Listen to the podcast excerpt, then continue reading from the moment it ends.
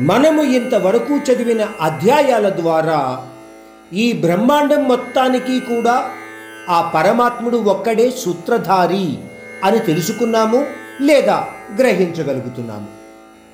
ఈ రెండు శ్లోకాల ద్వారా పరమాత్ముడు అంటున్న విషయం ఏమిటి అంటే ఈ బ్రహ్మాండము అంతా కూడా పంచభూతాలతో నిర్మింపబడింది లేదా నిండి ఉంది. కానీ ఈ పంచభూతాలను సృష్టించి వాటి వాటి గతులలో చెలించటానికి కావలసిన శక్తిని మన భాషలో చెప్పుకోవాలంటే ఎనర్జీ లేదా ఫ్యూయల్. ప్రసాదించిన వాడు ఆ పరమాత్ముడు మాత్రమే. సాధారణ మానవులమైన మన మనస్సులోకి వచ్చే సాధారణమైన ప్రశ్న ఏమిటి అంటే ఈ పంచభూతాలను ఆ భగవంతుడు ఎలా సృష్టించాడు?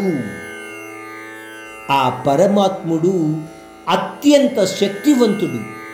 కోట్ల సూర్యుల యొక్క వెలుగులను తనలో ఇముడ్చుకొని ఉన్నవాడు. అతనికి ఈ బ్రహ్మాండాన్ని సృష్టించడము ఒక పెద్ద కార్యమేమీ కాదు.